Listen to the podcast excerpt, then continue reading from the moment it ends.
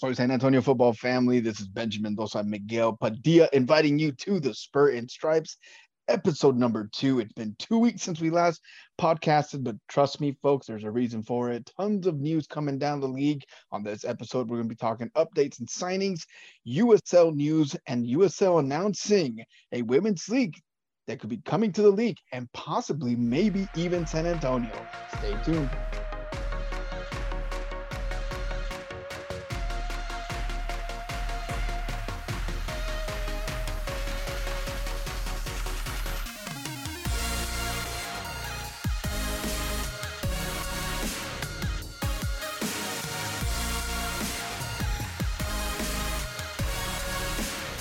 Miguel, I am so happy to be back here podcasting. We've been trying to get this thing going. Welcome to the show, my friend. How you been? I'm doing pretty good, Benji. Pretty good. I know we're uh, doing it a little bit different here. With uh, we're actually recording this via Zoom on audio. You know, we are both in two different parts of Texas right now. Benji's down in the valley visiting some family. Hopefully, you're having a good time there with your mom and pops Absolutely. and the brothers. Uh, and I'm still up here in the San Antonio area, up here in good old New Braunfels. But uh, before we start the show, actually, I know we're going to get a little bit serious here, but uh, we we are definitely mourning the loss of a dear friend. Uh, and Joey Harvey, he was um he was a big supporter of Soy San Antonio football since day one. He was one of the original employees for San Antonio FC, and um, he was always a great guy to see. Uh, always a big smile, big heart. We'd always see him around, especially during the STM events. He would come up and say hi to us. So, unfortunately, he passed away. Um, we, we're definitely going to miss him. Our deepest uh, condolences to his family and, you know, obviously friends and, and members around the San Antonio soccer community. We're, we're all going to miss him. Absolutely. Um, yeah, it, it, uh, we got the news this morning. Um, uh, and San Antonio FC made a post on all their websites um, as to Joey Harvey, a very dear friend of mine, Miguel. I've you know I've known this guy. I know uh, he's been huge, huge fan supporter of Soy San Antonio football and what we try to do here. Um, he's dearly going to be missed. I'm going to miss them dearly. And, you know, he, he leaves some big shoes uh, here at San Antonio. But regardless, he did an amazing work and he left us his legacy. And, you know, we have, because of him, we have the, you know, the growing season ticket members. Let's be honest, he pushed hard to get those season ticket members at San Antonio FC. And, you know, he left a, he left an impact in all our lives and our hearts. So, my heart goes out to the Harvey family. Uh, and, uh, you know, as we mourn him, we uh, will always remember his memory. So, very grateful, Miguel, that I got to meet this man. Yeah, same. Um, I got like I said, like I usually I would see him either around the stadium or during like the STM events. Always a big smile, heart. He would always come say hi to us, and you know we always had great conversations with him. And he loved San Antonio FC, he loved the community. Um, and you and you you nailed it right there on the head, man. He's um he helped San Antonio FC grow the fan, you know, the fan base grow, and and a, and a lot of it was because of him, because of of how he he treated the STM members. You know, he had a lot of love in his heart for this community and the fans. So we uh we dedicate this show to him. We we yes, do have a lot absolutely. of news coming up. So this one is definitely Joey. This one's dedicated to you, man. So let's um let's get started off with our first topic here with the, with the uh, with the show. Yeah, let's go. Let's get this going. All right, Miguel there's a lot to talk about. There's San Antonio's been moving and shaking these last two weeks as we knew they would. We normally, you know, this is around the time of year where in the past San Antonio has uh, just shown us uh, what they intend to do, whether it was with um, Darren Powell now with under Coach Marcina. Man, it looks like Coach Alan Marcina has been bringing in some high power I mean, individuals. They're not on loan. I have yet to see anybody on loan. I've been seeing contracts.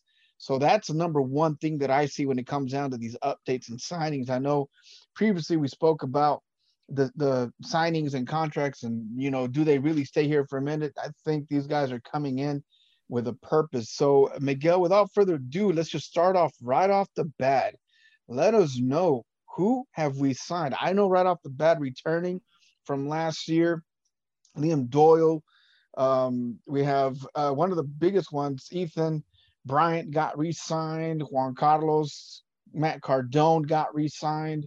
Joe Gallegos got re-signed. So already we already have those five individuals that got called out on December. And on top of that, we have added some MLS power and former U.S. national members to that list, my man.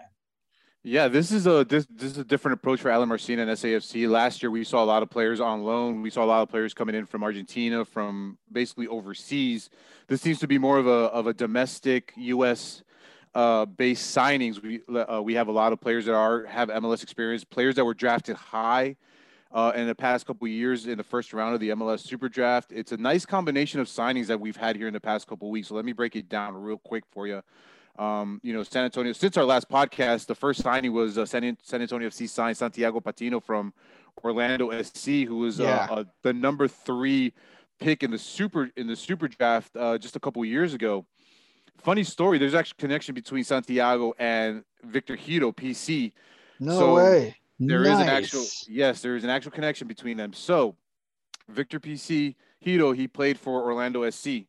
He was okay. traded he got traded to the Vancouver Whitecaps, and in return, Orlando C had received the first round number three draft pick in, in that trade, and Goose and they decide who they uh, if you can guess who they picked, it was Santiago. Yeah. Santiago, yeah. So yeah. there's already that connection right there, man. So there was, yeah. So there's a, a, fun little fact there, yeah. So yeah, PC got traded to Vancouver.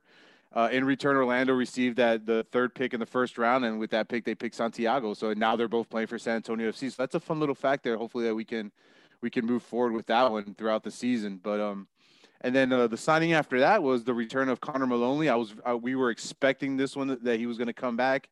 Uh, I believe he wanted to come back. He he is a, a tough, tough as nails player. A lot of people are reminded of Greg uh, Cochrane when they see him play. Oh yeah, man himself. He's a um, beast. Um, you know, he's relentless, a beast. So we're we're good to see. You know, we're happy to see him. Ethan Bryan, of course, re-signed after his stint in Europe, playing with uh, Roeselare up there in, uh, I believe, was Belgium or, or the Netherlands. In Belgium. Uh, now he in Belgium, yeah, and, and now he's back here for for the 2021 season. So uh, we're excited to see him come back. And then we also added another beast in uh, midfielder in Chris Le- uh, Lema. Uh, he was the Red Bulls 2 captain for a while. So he was not just a fringe player. He was actually part of the, the success for Red Bulls 2 up there in New York.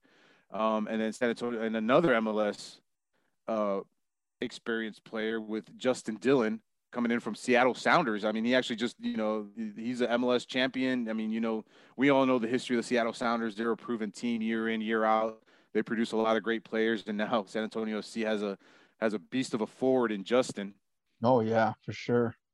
And then, uh, man, there's a lot of signings here. So let's let's keep on going with this one. So San Antonio also, we, we were kind of expecting this one. There was rumbles around that that he was going to come to San Antonio FC.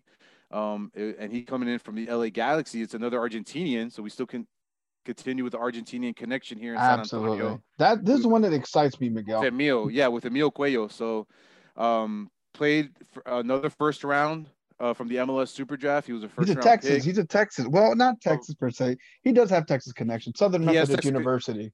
Exactly. Yeah. So he has he, he he knows he's familiar with Texas. Going up there to SMU. They're up there in Dallas. Played with the LA Galaxy, and now he's here as a midfielder, scored some outstanding, a couple outstanding goals while he was there in MLS with the Galaxy. So we're excited for that signing as well.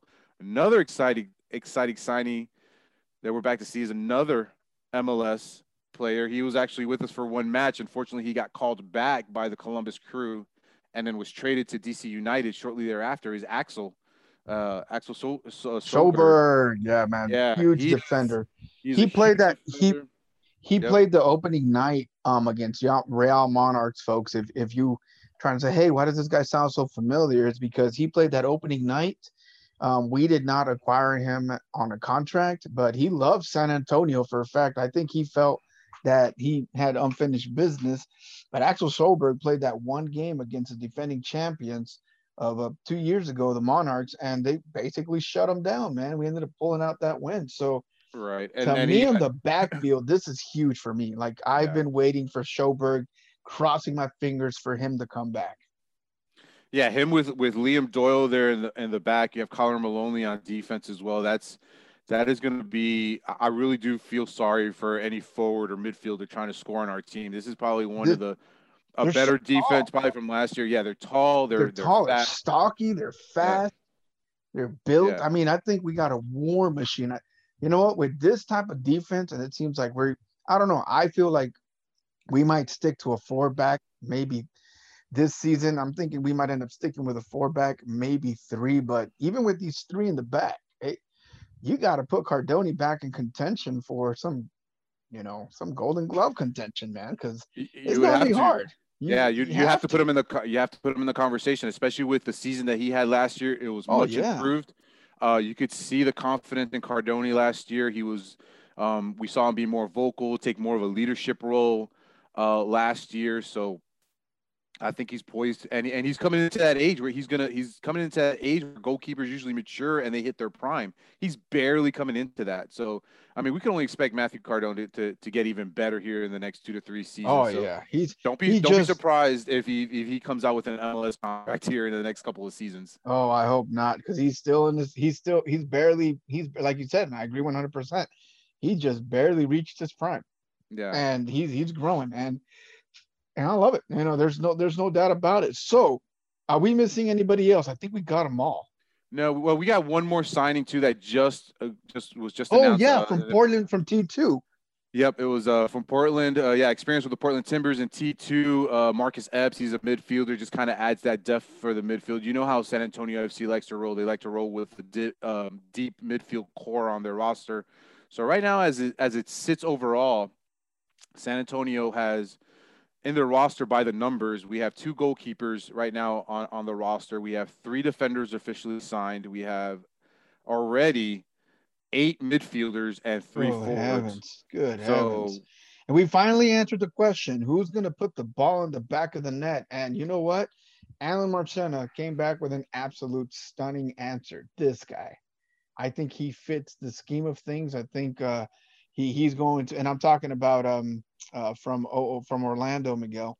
Um, he uh, Patino, uh, Patino, yeah, Santiago, yeah, yeah, Santiago Patino. I think he's gonna be the man up top, uh, reinforced with a solid middle. I mean, just think about it with Chris Lema in the middle, with Patino up front, with Justin Dhillon who can strike the ball so well, and then yeah. even at a very young Joe Gallegos just growing and and learning from these kids. I mean, eh, from these individuals, it's, it's going to be incredible. And then also throw in Ethan Bryant, who he played one game with us last year as um, coming in as a substitute against Oklahoma, Tulsa. I believe against Tulsa. Yeah, Tulsa, he came in against Tulsa, and he almost had the the the the, the winning goal. But you can tell the guy, the kid is still good. And now yeah. he's back in the states playing in the system. This is going to be incredible to watch this middle rotation along with uh, Patino up front, and, and it's going to be great. I'm I'm excited. I really, really, really am excited. Yeah, if if uh, if, if Alan Marcina maintains that same formation he had, that three five two, um, expect to see uh, Patino and Justin Dhillon up in front. Um, with P- five midfielders there in the middle, PC um, leading the leading the pack in the middle. Yeah, um, with yeah, Santiago and Dhillon will be definitely be the forwards. With the with the five in the in the middle, you could probably expect uh, Connor Maloney there on the left wing, like he was last year, playing yeah. on the left wing, coming back, supporting the defense. Of course, you're going to see PC in the middle. Um, I mean, and you can't forget about Cam Lindley. Uh, you no, know, along with with the rest of these signings, um, and then Ali Wright, of course, will will be there. Um, expect Ali Wright to be more. This is his rookie season, so expect him to be yeah. more probably in the supporting role coming in, gaining gaining some minutes, gaining some experience. But uh, um, it's going to be tough getting getting starting minutes here in the in the midfield with so much talent, and, and you can't take away from anybody here, even the young Leo Torres. No, um, you no, can't no, take away anything from these guys. These these kids are all talented. These young men are all talented, and it's going to be a fight to to get a starting. And you know how how Alan Marcina likes to keep it competitive. So yeah, and, and um, like and like we mentioned earlier, I, I mean to cut you off, but what I'm most excited about is I have yet to see acquired on loan, acquired on loan, acquired from. No, right. these are contracts. These guys have one, two years, maybe three year contracts. So that means finally we're getting people that might stay with us for a couple more years. I mean, who's not to say if Emil, Emil Cuello comes into San Antonio just tears it to shreds. I mean, we, we're talking about Emil Cuello, a top notch Argentinian striker with just a powerful, powerful right foot and just quick off his feet on the ball. A lot of technique. And the biggest thing about Cuello, uh, Emil is that he he stays on his feet and he's got that stamina to continue going. And then put in put mix him in with Patino. It's gonna be a lethal one too. I was I got so used to seeing that. I think we got a little preview of that last year with a one-two with a Nacho Beloy and um, our fan favorite of 2020, um, Lucho and. Lucho Lignac. And you know, if Lucho came in, you, he was scoring, and if Lucho wasn't putting the ball in the back of the net, it was Nacho or yeah. or Joe or Gallegos or somebody. You know, it's it's yeah. incredible. I like well, yeah, what was awesome about last season was with Nacho coming in, um, he he had like a knack to come in and score goals like almost or have an impact immediately in the match. And, and these were difference makers. You know, it, he would come in whenever either San Antonio was behind or or tied with the club with with whoever the opponent was, coming in in the 70th minute or later and then coming in and having immediate impact with either an assist or a goal. So hopefully we can get something similar to that if we can't get Nacho to sign back on because there's always that possibility he could come back. I think Nacho already signed with uh he already signed with another team this morning. With he announced. Team. Okay. Yeah, he's already so, announced he's going to Europe. Okay, he's going to Europe. Okay, so yeah, I, had, I hadn't seen that. So we we wish him the best out there, but hopefully we can get a Nacho type player that can can come in and be an immediate impact. And right now, it'll probably be Joe Gallegos. I mean, like looking at the roster yeah. and how the forwards are shaping out. I mean, we but Gallegos can always drop back and play midfield as well. So he might be that twelfth man coming in, and hopefully we can get him to where he can be that immediate impact, that that that X factor coming in uh, late in matches. Yeah, and just to verify, Nacho Beloy, um, uh, Bailon signed actually announced this morning that he's actually going to Croatia with uh, uh, with Sieben up in Croatia. So he's going on his way. He's on his way out there. Uh, no doubt that he really enjoyed being in San Antonio. But you know he's already made that that signing. So we wish him the very best of luck out going out to Croatia. But you're I agree 100 percent. Uh, what what has been done, you, what's been signed is just it's capitalizing on last year. And that, that's the great thing about this, Miguel. It seems like finally they're capitalizing on such good. I've been waiting. I would have loved the podcast like every time somebody was coming out, but I was waiting for my starting 11. And right now, unofficially, Alan Marcina San Antonio FC and Camp has shown us the potential 11, and it looks stacked, my friend. Looks Definitely. so There's, good. There's a couple slots that still need to be filled. Obviously, the you know right now we only have three defenders on the roster, so yeah, I would we expect, need. Mm-hmm. I would expect probably Josh Yaro to come back. I mean, I'm pretty sure they're working on that right now. I wouldn't Possibly see why Kai not. Greene. I haven't heard anything yeah. on Kai Greene, folks. So I know a lot Kai of folks Greene- keep asking us, but we I, officially I can't I can't put my pin my number in there. Yeah, so I mean, it looks like the team's coming together. I mean, like the, the the core players that we were expecting to sign have pretty much signed. The players that we were expecting to leave have pretty much left.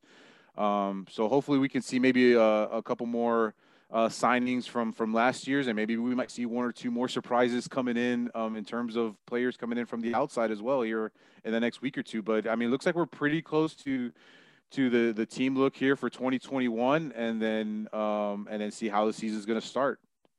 Yes. And with that, let's start our next transition into USL news. Now, USL finally pumped out when season's going to start, what it's going to look like, what the schedules and time frames. Let's just put it out there. We're not going to have what happened in 2020. Um, we're not going to be playing within just our little division. It actually is group. going, we're going to be going into groups. Now, Miguel, for our people out there listening to us, USL has really gone lengths to really make sure that the competition stays uh, level. As far as we know, the actual champion from USL still is Real Monarchs, which don't exist anymore because of controversies.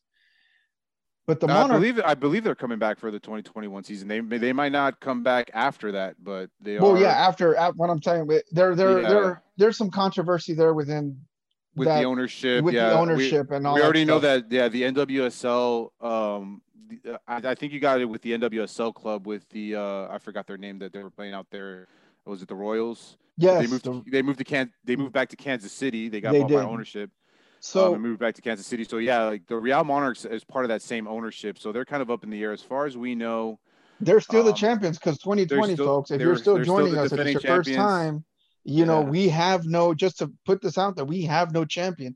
Last year, 2020 season, and we talked about it earlier in one of our podcasts, was nobody. They canceled the championship game because of COVID contract uh, individuals within organization on Tampa. So they just canceled the whole thing. But last year's finalists on the west side, on our side of town, obviously, again, Phoenix Rising, another dangerous team who's been doing dangerous offseason signings, as they always do. And Tampa Bay Rowdies on the East Coast, which had an amazing season. But as far as we know, there's no champion, and uh, it's still Real Monarchs from 2019. Yeah, and there's been a lot of change in the USL. We've seen some teams uh, leave the USL. Uh, we saw a couple MLS two teams. So, like as we know right now, there is no Reno. Reno 1868 folded uh, due to financial reasons. They were hit kind of hard by COVID.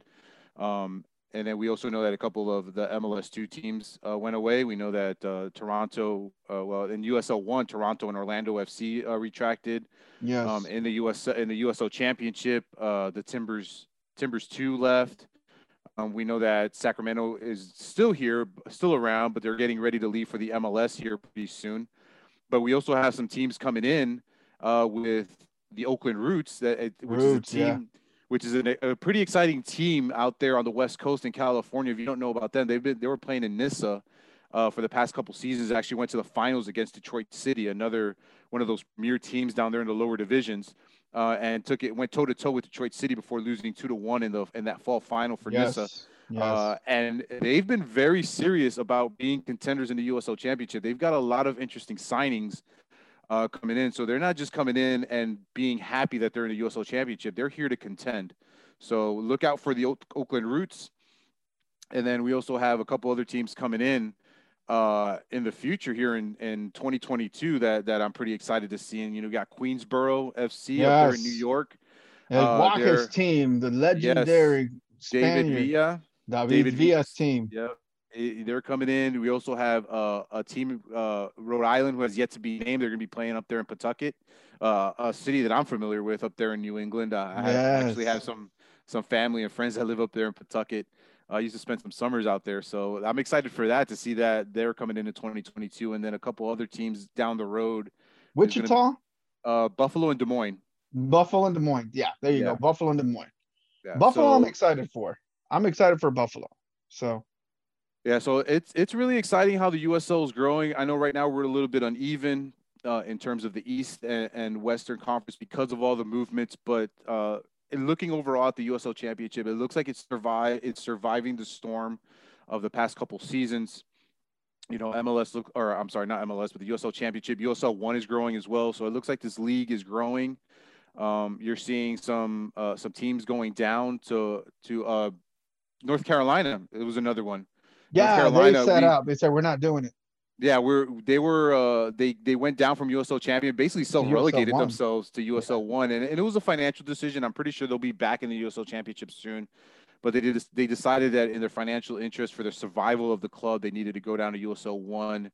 Um, but they still have a stadium that they're planning to build in downtown uh, Raleigh, um, a beautiful downtown stadium that they have planned. So um, I know there's big plans for them. So they're not going completely away. They're just going down to USL one at least for this season. And it almost seems to me like they're the, that the USL is kind of starting to set up, even though they haven't said it. We're speculating here. Looks like they're setting up for pro row. Oh yeah. What are, Oh, what are your yeah. thoughts? you know, they never shied away from the question. Um, and I think MLS should is looking at this and see how USL is doing things. But there's no doubt in my mind that USL is trying to set up a pro relegation. Absolutely. If you don't win out, go down to the bottom and play with those guys. Win. Because what they want is quality. What they want is, you know, to say that, hey, you know, big name players come to, to this league to play. And USL is not USL is the MLS's competition. And if they succeed, you know, making a pro relegation, whew, man, that's going to open up a door into our professional look. And who knows, there might be a unified, unified league between MLS and USL saying, hey, you know, if you're not making it up here, if you're not winning games, if you're not selling tickets and people are not interested, there's the USL. I think I think there's they're they're setting it up perfectly Commissioner Edwards, I think, has already been clear about it. Um, USA, the U.S. Soccer Federation, has been clear about it. They have not said no to a pro relegation. They've literally said we're going to look into it, and why not? I think USL is a perfect place to, I hate saying it, but to experiment with what a USL or what a pro relegation system in America would look like. We're the only Ameri- we're the only soccer federation in the world that does not have any pro relegation at all. We just have business sports. I hate saying it. We're individual business sports, the MLS, the USL, the NISA. You know, all these professional leagues are independently business owned commissioners working separate from everybody else. We can't yeah. really truly have a champion with so much professional quote leagues and teams. In England, it's the best of the best. If you stay, if you stay in Premier, you stay in Premier, and you better win. They don't care. Let's look at Mexico example. How many times has Chivas, the most decorate, one of the most decorated teams in Mexico, been so close to ascending into the lower leagues? Oh my goodness! Right, or or even in, or, or even in, butt. or even in England. I mean, you see team, you've seen powerhouse teams yeah. like New, Newcastle United or uh, or back in the '80s. I mean, if you remember football, the the English football back in the '80s when you had the Queen Park Rangers and Nottingham and Blackburn, these teams were huge. They were like the Liverpools and the Manchester Cities are today. You know, these were huge clubs, and now they're they're relegated and they're struggling in you in in Premier in, in the Championship or in or in the EPL one or you know down there in those lower leagues. So, I mean, it's it's something that the U.S. needs. Definitely needs pro row. The USL Championship also is a league that's very well respected, not only here in the United States. I think it's actually more respected in Europe because they see the quality of play. They see they do the games yeah. are the games are easily available on so on on the internet on ESPN Plus or or even on actually I think they get to overseas they get to watch it for free on YouTube. Um, they don't even have to have ESPN Plus. Exactly. So they get they get the process of uh, and, and you know and I've seen comments, uh, you know from from people in England and, and Europe saying that you know that the USL is is uh, is actually pretty good quality football for second division, and you saw it with with how we were competitive with uh with Cardiff City in terms of uh, when San Antonio FC played that friendly with Cardiff City. Um, you know how competitive that was. They, and oh, Cardiff oh, yeah. City did not bring their academy kids to play; they brought their starters. A, yeah. Cardiff City is is a team that that is, I mean, I mean, they're a pretty decent team down there in, in second division in in the in the EPL there in the championship down there in their league. You know, 100% agree. That's a perfect example as what it should be. And just to go back to answering your question, absolutely. That this is what the USL is trying to do. They're trying to be what the MLS should have been back when they started MLS 97. Now I know we're, we're not we can't say neither here nor there, a different time frame, different way of life, different soccer was not what it is today. But I think with the US women's soccer team, I mean with the US system soccer program on the women's side, how many times has it failed? Three times. This is the longest. This is like the one time that the one league in women's professional sport that's lasted longer than yeah, five years. Yeah, yeah. This is let's be honest. the longest. Yeah, and it's actually, I mean, and good for the NWSL that they're growing. They're having expansion. They're they're in an expansion. They're entering an expansion phase right now. I should say. With uh, we see uh, Angel City coming in with uh, in Los Angeles. Yeah, they, with NWSL. Yeah, with NWSL, they have a lot of backing there with with a lot of high profile backing from celebrities and uh, uh, you know big sports figures are there involved with that team. Then you have Racing uh, Louisville, um, who has the backing of USL Championship. You know contenders there with uh, with Louisville uh, as their partner, and then I mean they're growing, so they're they're entering a pretty good phase. So it looks like on the NWSL side, women's women's league, they're gonna they're gonna succeed. So coming back to the USL and Pro Row, what I think needs to happen is just what or what the USL and MLS is looking at is sustainability of the clubs.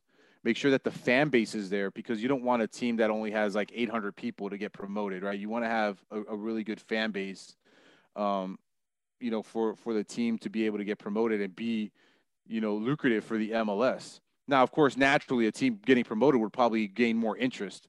You know, especially like imagine seeing like a Miami FC and uh, Inter Miami playing each other, or San Antonio pushing up to MLS and having a four-team rivalry with yeah, with Austin, Houston, Dallas, and Austin. and Yeah, Austin. So um, that would definitely right right there would probably sell out Toyota Field every single night that they play at home, and would have a good following throughout Texas because you know that that would just the derbies there would be insane if, if San Antonio FC were to push up to the MLS through promotion relegation.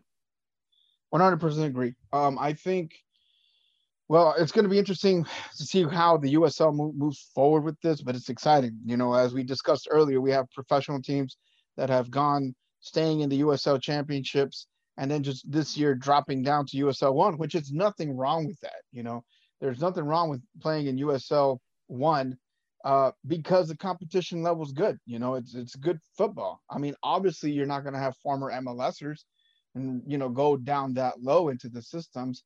USL is a perfect place for current MLS players to come and play and showcase. How many players have we seen go from USL back to MLS or come from MLS, come down to USL, go back up to MLS? One of the most perfect stories was Sebastian Ibeagha.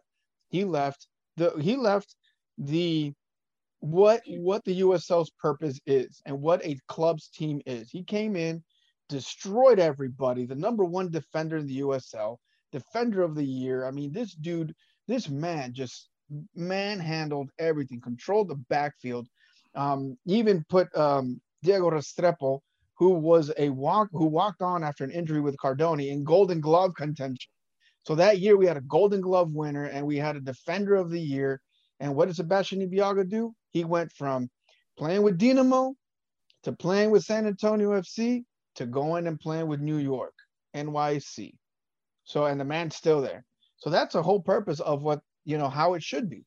And yeah, and, and, and, his story, his story is not the only one. It's it seems no, like it's becoming so more commonplace right now, where you'll see a player start off in MLS, come down, play a season or two at USL, um, you know, get hone his skills, and then make the jump back up to MLS, or even go overseas. Like um, you know, like Christian Parano, like recently with Christian Parano, he's playing in first division Portugal. He's not playing for some farm team out there. No, no, he's on. He's first, not playing yeah, fourth division. He's on. There's he's on a first division team and and one of the better teams there in Portugal.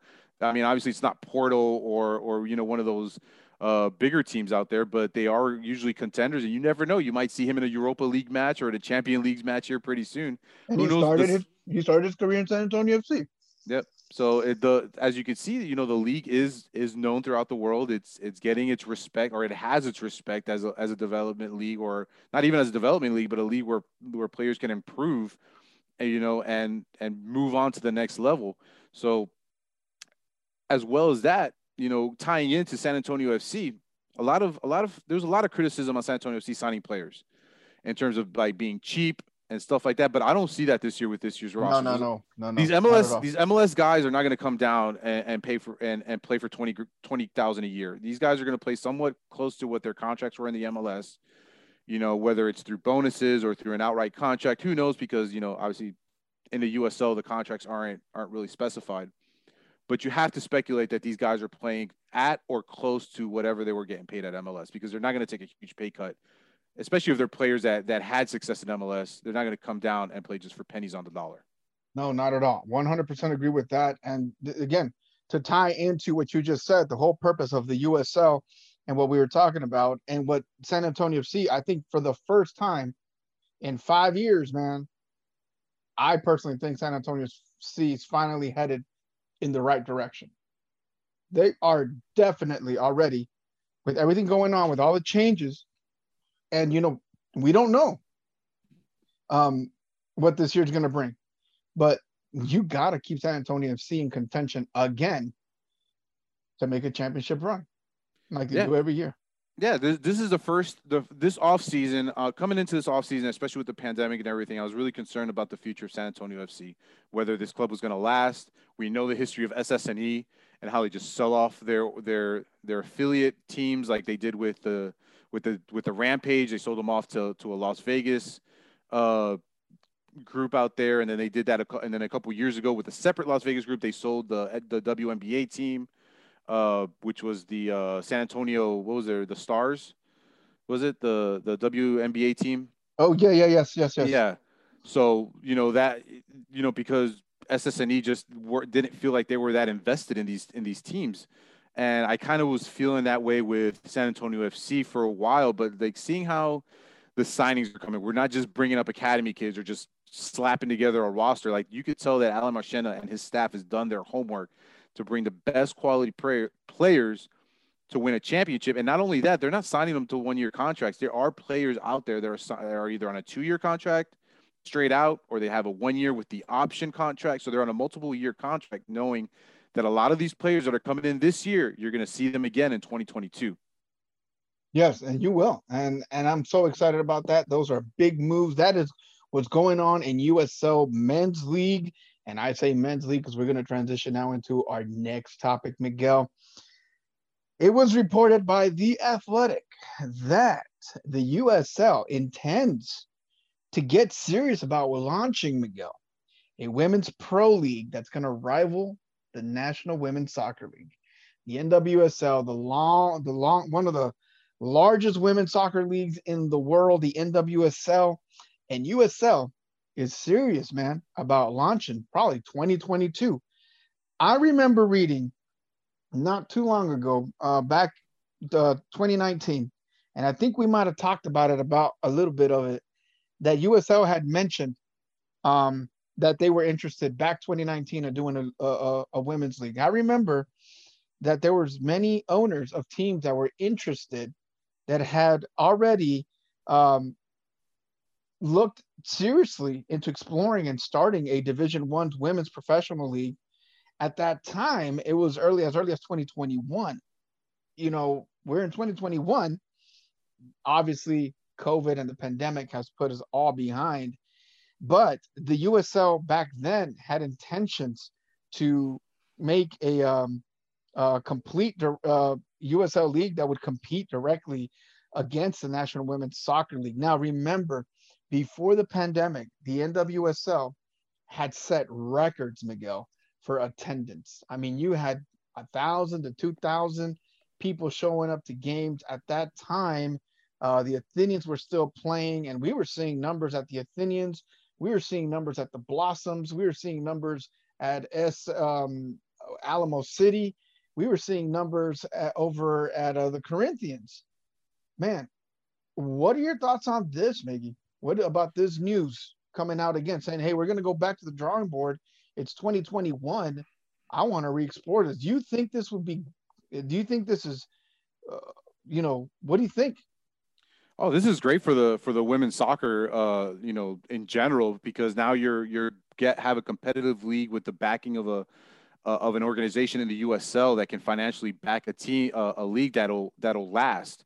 Um, and especially if they decide to partner up with the NWSL in some way, shape, or fashion, whether it's through promotion relegation or kind of how like the USL does affiliate teams or hybrid teams uh, with their Major League Soccer counterparts. Um, we already have USL clubs that own NWSL teams, like the North, uh, North Carolina FC are, are partnered with the North Carolina Courage in yes, NWSL. Uh, Louisville Louisville City FC is partnered with Racing Louisville. Sacramento Republic is in serious talks of bringing an NWSL team uh, and possibly a USL championship women's team here in the near future once they go and settle into MLS. So there, there's already movement going on. And then Real Monarchs, of course, they had their partnership with uh, prior to all the their their ongoings and scandal that happened. They were partnered with that the Salt Lake City NWSL team out there as well. So, I mean, there's already precedent for it. So it's not unfamiliar territory for the USL itself. So for them to bring up a league it is a great idea. So, I mean, you you have a lot of great clubs out there in the UWS, in the NPSL, UPSL. Um, you know, there's there's a lot of clubs out there that could potentially make the move up to USL and have a very competitive women's league. There's a lot of talented soccer players out there, and it seems like every day more and more coming out, and like that gap. Would and I don't like to compare the men and women's game because they're different but that gap in talent is definitely closing between men and women. Like I, I watch more and more women's games because the the level of competitive is just getting better. The talent's getting better. You see the tactical uh, movement of the ball. I mean, everything is just amazing when you watch women's soccer nowadays, even at the high school level. Well, 100% agree. I mean, how many times have we gone to games here in San Antonio um, and we've been like, oh my goodness, the level of play here is incredible. I think one of the games that I was completely just got. I mean, it took me by storm. Was watching uh, last year's Lee versus Madison. You know, with Jillian out there, Martinez, with uh, the Compa girl, with um, the Texas Tech commit. I can't remember her Yeah, name right yeah. now. There's so many great. There were so many great players in that game. Yeah. Salas- yeah, Mia Yeah. Salas went to Houston Baptist. So many Uh, came out of that that game. Um, one of the young ladies is playing at University of North Texas. Another not. I mean, you had like in one game in women's soccer for one night for you know the the 90 minutes that we were watching that game over at Comalander uh, Stadium. Uh, we were watching like eight D1 under 18 young ladies, and then Yeah. one girl that's been, you know, with the U.S. women's national youth teams. It was incredible. There's no doubt that the level of skill um, uh, has worked out. But look, I'm gonna tell you how this started. 2020, back in 2020, I think it was February. They appointed. Do you remember the name Angela Angela Hucles?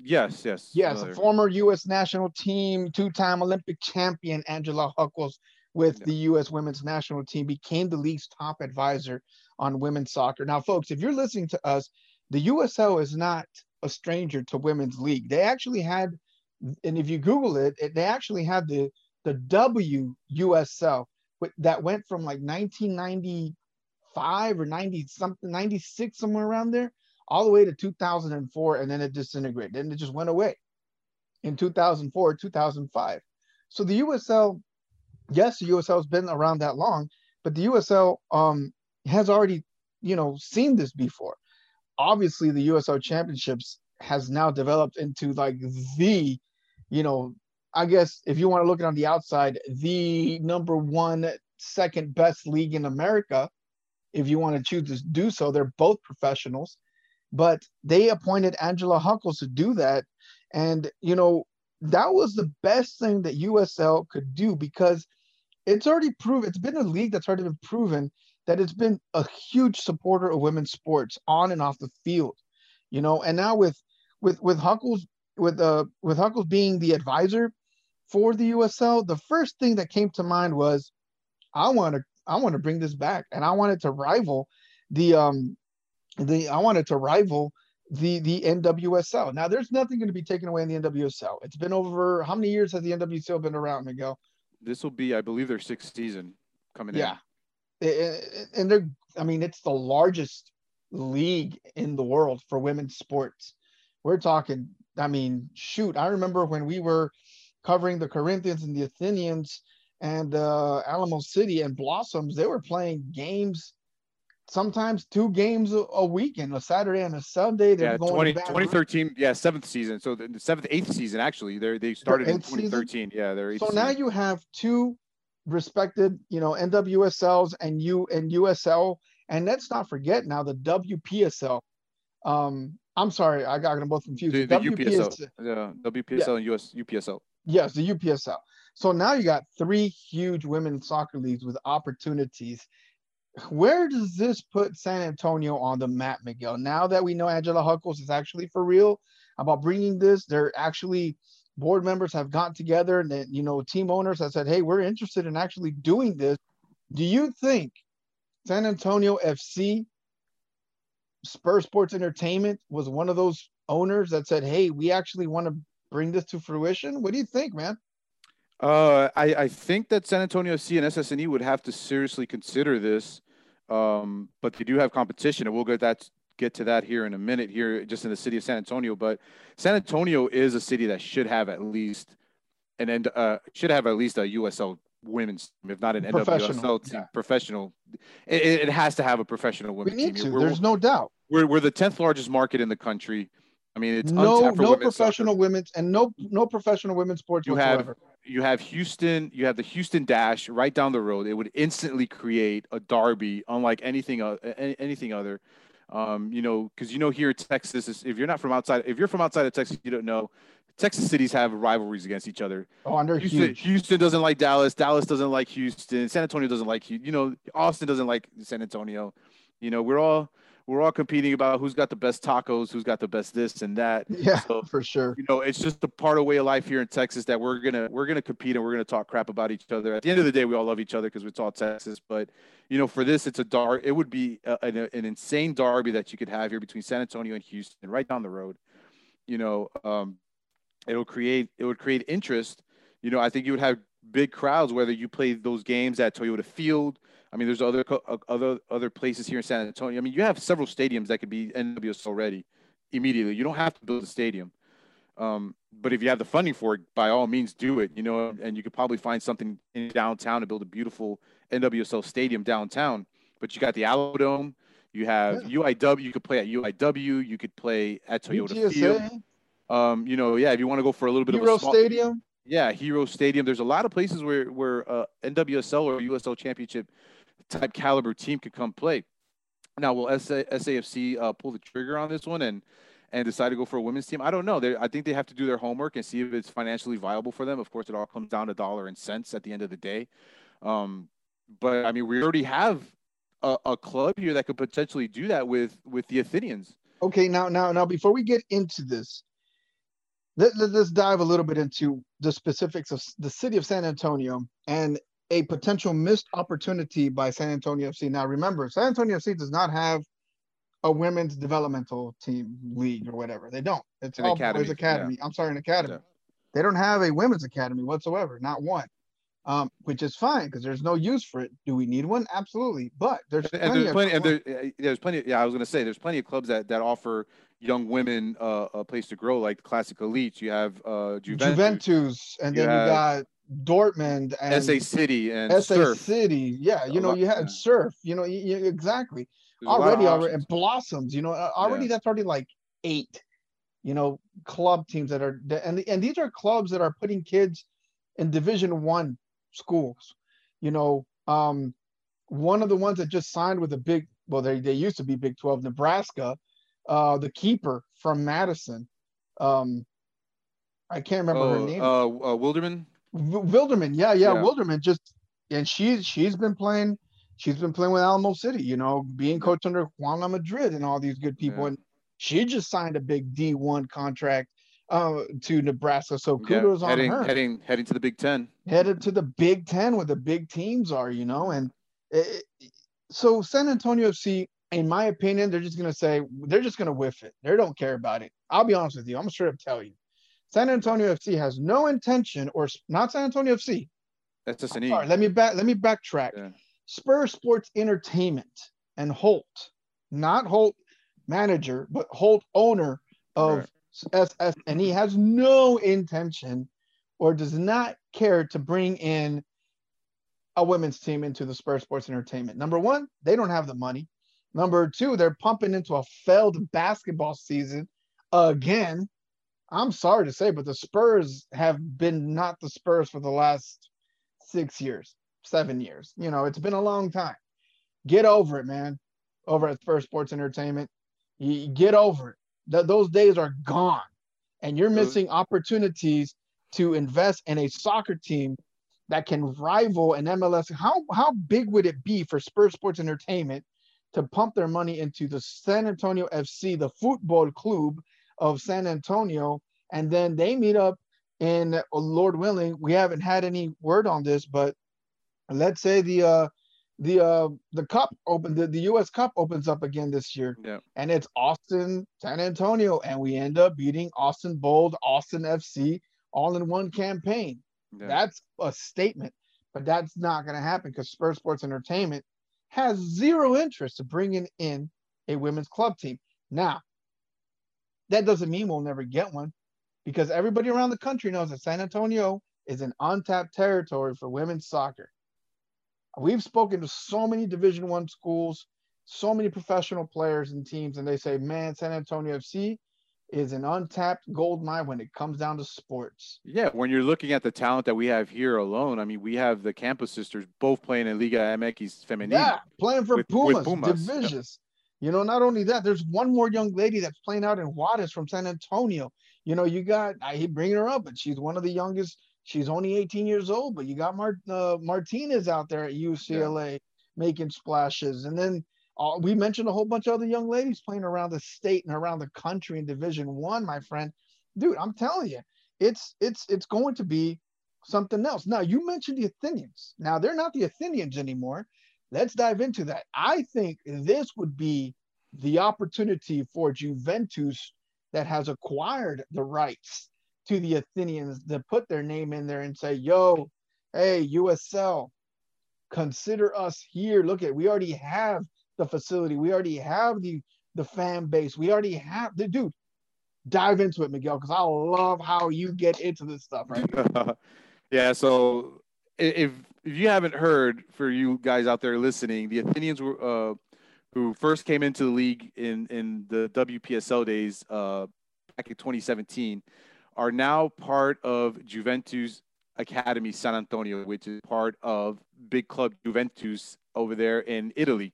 So this is huge news because the Athenians were independently owned by Pete Veras. Pete Veras, you know, did a great job with the Athenians, bringing them up. Uh, you, we saw the popularity grow with this club. They had a huge following. The Crocketeers uh, supporters group, who also support the San Antonio FC, were huge supporters of the Athenians. Still are to this day. Yeah, um, dude, they were getting almost two thousand people in the stands. Yeah, almost, you would you man, would see yeah, you would see a lot of people out there. They played last season at Cibolo. Um, you know, they were packing the stadium, or not last season, but 2019. Yeah, yeah. Um, you know, they were they were growing in popularity. It looks like they were they were getting ready to to to uh to to have a big season. And I mean, the interest was growing there. They were playing in a highly competitive league in the UWS, and you know, of course, 2020 hit, and, we all know what happened with 2020. So now Juventus comes in. They believed in the brand. They saw the philosophy that the Athenians already had. They had the they saw the fan base and decided to say, "Hey, we believe in the Athenians. We're going to get the purchasing rights for the, for this club, and we're going to grow what the Athenians or whatever the foundation was already for the Athenians is now going to be what they Juventus is going to build upon and have Athenians be even a, a bigger a bigger club. So, I mean, this makes me excited because what are you know the possibilities of backing the the financial backing of, of of an organization like the Juventus Academy?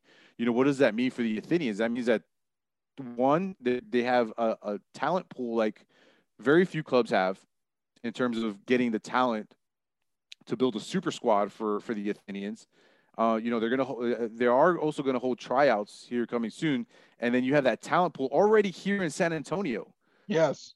That oh. that are not part of the Juventus. Yeah, they, you know, like we said, like we have plenty we have plenty of talented women, young women soccer players from SA City, from Classic Elites, from you know all these other clubs. You know, Surf you know, could you know, and, and Surf has their own team, but you know, I'm just saying that this is this, there's already in in high school and college, you know, that they can play for the Athenians once summer 2021 comes, and the future is just bright because you could see that this team could either one make the jump to the USL Women's League when it comes when it comes down, or if they see it, you know, if they see this continue to grow, I mean, why not make the jump to the NWSL and have yeah, put in a petition? They're expanding. They're they're looking for expansions. Yeah, and why not have an Athenians uh, Houston Dash rivalry there? You know, and and have the NWSL continue to grow. Man, you know what? You nailed it. You nailed it. I couldn't have said it better myself, Miguel. That I mean, for those that are listening to our audience right now, hey, it's an opportunity and it's something that should not be missed, folks. That is going to be it for us today. I know we could be here forever talking about mm-hmm. soccer. So much news Thank you for joining us here on our show. Miguel, last words go to you, my man. All right, last words. The USL Championship is scheduled to begin on or about May 1st. That's all that we have going on so far from the USL. So that's why we saved that news for last. But of course, as more information comes about, we will bring it to you here on a future episode of the Spur and Stripes. Benji, my man, my brother, Hey man, this was a very good podcast. I'm glad we dedicated this one for Joey. Joey, you are always in our hearts forever and ever. We will never forget you, the love that you had for this city. And we are so happy that we got to at least dedicate this show to you, my man, and to his family. Our deepest condolences once again. Benji, again, it's been a great show, man. Uh, hopefully you're enjoying your time down there in the valley. And of course, we'll, we'll see you soon, man. Absolutely. It's always awesome podcast with you folks. Stay tuned for more information here on Soy San Antonio Football. Again, yes, Joey Harvey, here in our hearts. We love you. Folks, take care of yourselves and stay tuned for more Soy San Antonio Football.